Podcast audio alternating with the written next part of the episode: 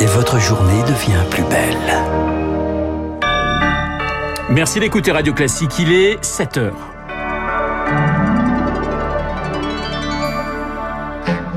La matinale de Radio Classique avec Renaud Blanc, édition spéciale. The BBC is interrupting its normal programs to bring you an important announcement.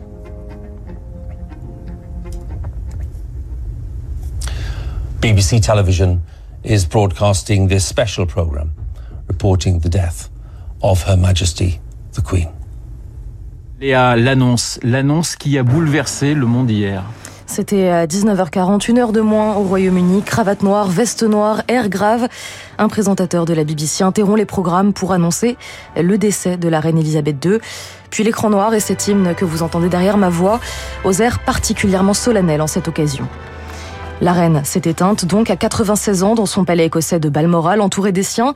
Cela faisait des mois que la monarque montrait les signes d'une santé déclinante. Ces derniers jours, les choses se sont accélérées et Marc Tédé hier, l'inquiétude a culminé. Il est un peu plus de midi à Londres quand la nouvelle première ministre Liz Truss achève un discours devant le Parlement. L'un de ses ministres lui tend une note. La chef du gouvernement s'éclipse. Une demi-heure plus tard, Buckingham Palace publie un communiqué au ton plus inquiétant que d'habitude, la BBC interrompt ses programmes.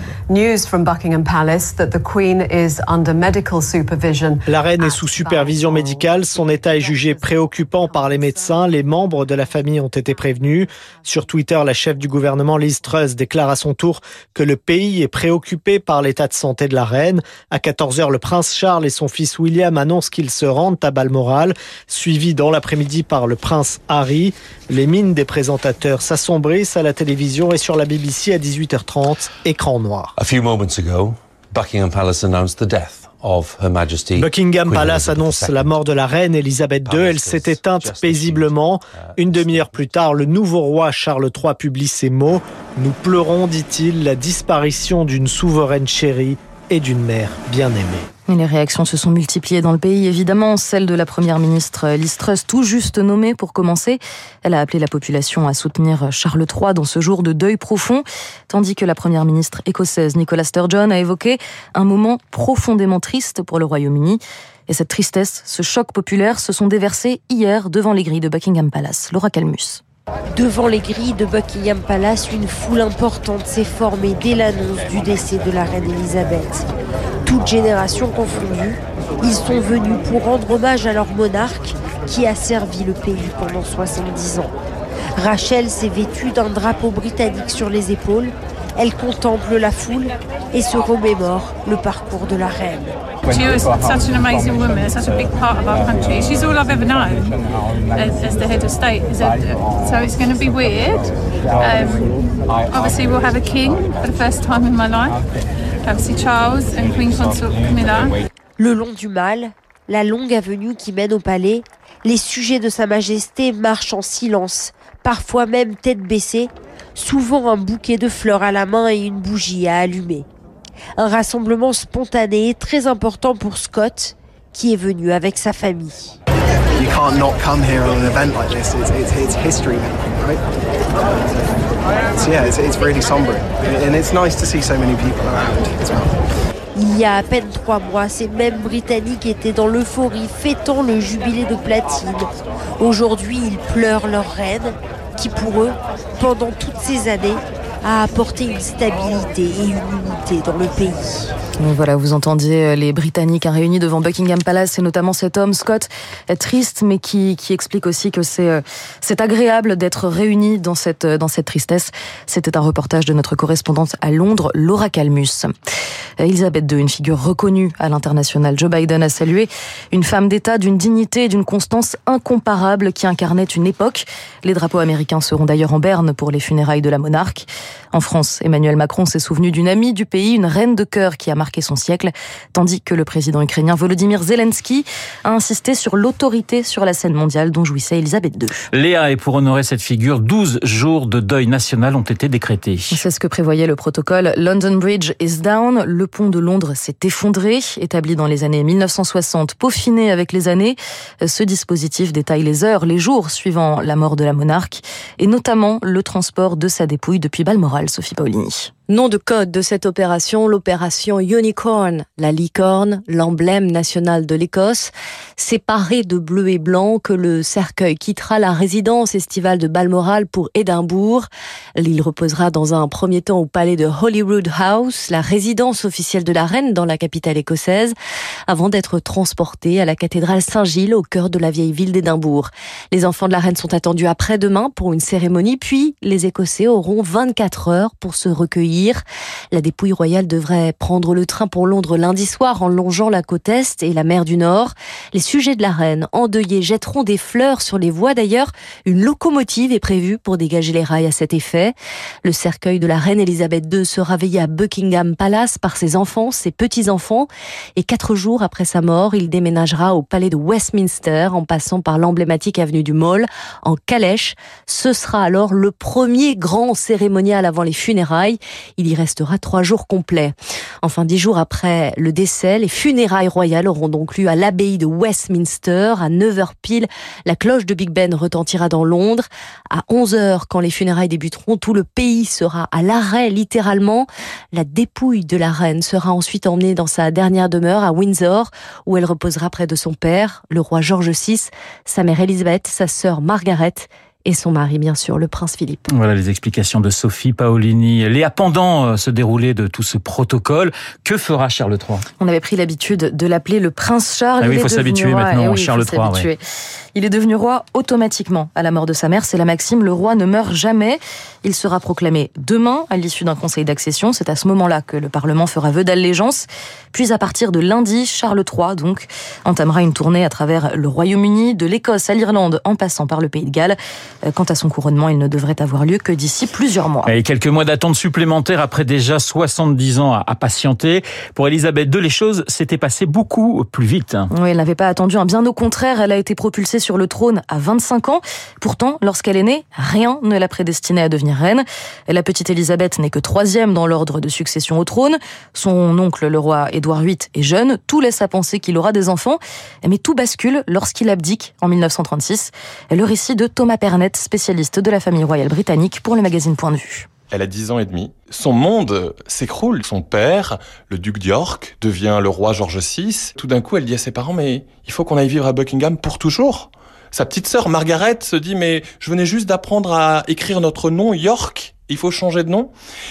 Il n'y a pas d'école pour devenir souverain. Élisabeth II a eu des modèles. D'abord le premier, c'est son père, George VI, dont elle était très proche. La reine Marie, qui n'était pas reine régnante, mais qui était une figure matriarcale importante, une figure très victorienne d'un autre temps, mais qui certainement a influencé euh, Élisabeth II. Puis il y a eu son premier ministre, Churchill. C'est une femme qui euh, sait faire son devoir et qui a su transmettre aux générations suivantes ce sens du devoir. C'est effectivement une qualité reconnue unanimement à Elisabeth II. Elle est travailleuse, elle s'est consacrée corps et âme à sa fonction. Chaque matin, très tôt par exemple, elle recevait sa mallette rouge, petite boîte qui contient les documents officiels des différents ministères. Baptiste Gabory, bonjour. Bonjour Léa. Alors il y a une autre qualité pour laquelle Elisabeth II était connue à travers le monde. C'est un peu plus futile certes, mais pas tant que ça, hein. vous allez nous l'expliquer. Il s'agit de ses goûts vestimentaires. Oui, au fil des années, la reine s'était forgé un style euh, inimitable pour euh, au mieux sa fonction, de la constance et de l'élégance dans la représentation. Euh, principale caractéristique, les couleurs de ses tenues, parfois pastel, souvent vives, du jaune poussin au vert fluo en passant par le bleu roi, du flashy, y compris pour les noces de William et Kate ou pour ses 90 ans par exemple. Objectif, être vue de tous et de loin parmi la foule. La reine adepte du color block, une seule et même couleur des pieds à la tête. Ses chapeaux étaient lestés de petits pois pour éviter qu'ils s'envolent, pas de jupe au-dessus des genoux, des collants euh, couleur chair uniquement. La reine pouvait changer de tenue jusqu'à neuf fois par jour, contrairement à son sac à main, un petit sac noir toujours de la même marque londonienne. Un mélange de dress code royal et de touches personnelles qui a fini par faire d'Elisabeth II une icône de la mode. Elle avait d'ailleurs assisté à son tout premier défilé en 2018 lors de la London Fashion Week. Merci Baptiste pour cette excellente analyse vestimentaire. Et on revient évidemment tout tout au long de la matinée jusqu'à 9h sur cet événement, édition spéciale. Renaud, juste après ce journal, vous recevez Franck Ferrand. Absolument. Voilà, avec Marc Bourreau un peu avant 8h. Radio Classique revient sur la relation entre la reine Elisabeth II et son peuple. Et puis un peu euh, après, euh, enfin dans le journal de 8h, euh, nous serons avec Christian Macarian, spécialiste de la politique étrangère. Vous allez l'interroger, Renaud, sur l'impact de cet événement sur la géopolitique. Et d'autres invités, notamment comme Jean-Dominique Giuliani. Nous sommes effectivement en édition spéciale, une édition qui, je vous le promets, sera riche, très riche. Le journal, Léa Boutin-Rivière. Il est 7h10 sur Radio Classique. Un mot rapide, Léa, du reste de l'actualité. Dans les grands titres, les ministres européens de l'énergie se réunissent aujourd'hui pour essayer de trouver un accord. Objectif, mettre en place des mesures d'urgence pour mettre un frein à la course folle des prix du gaz et de l'électricité.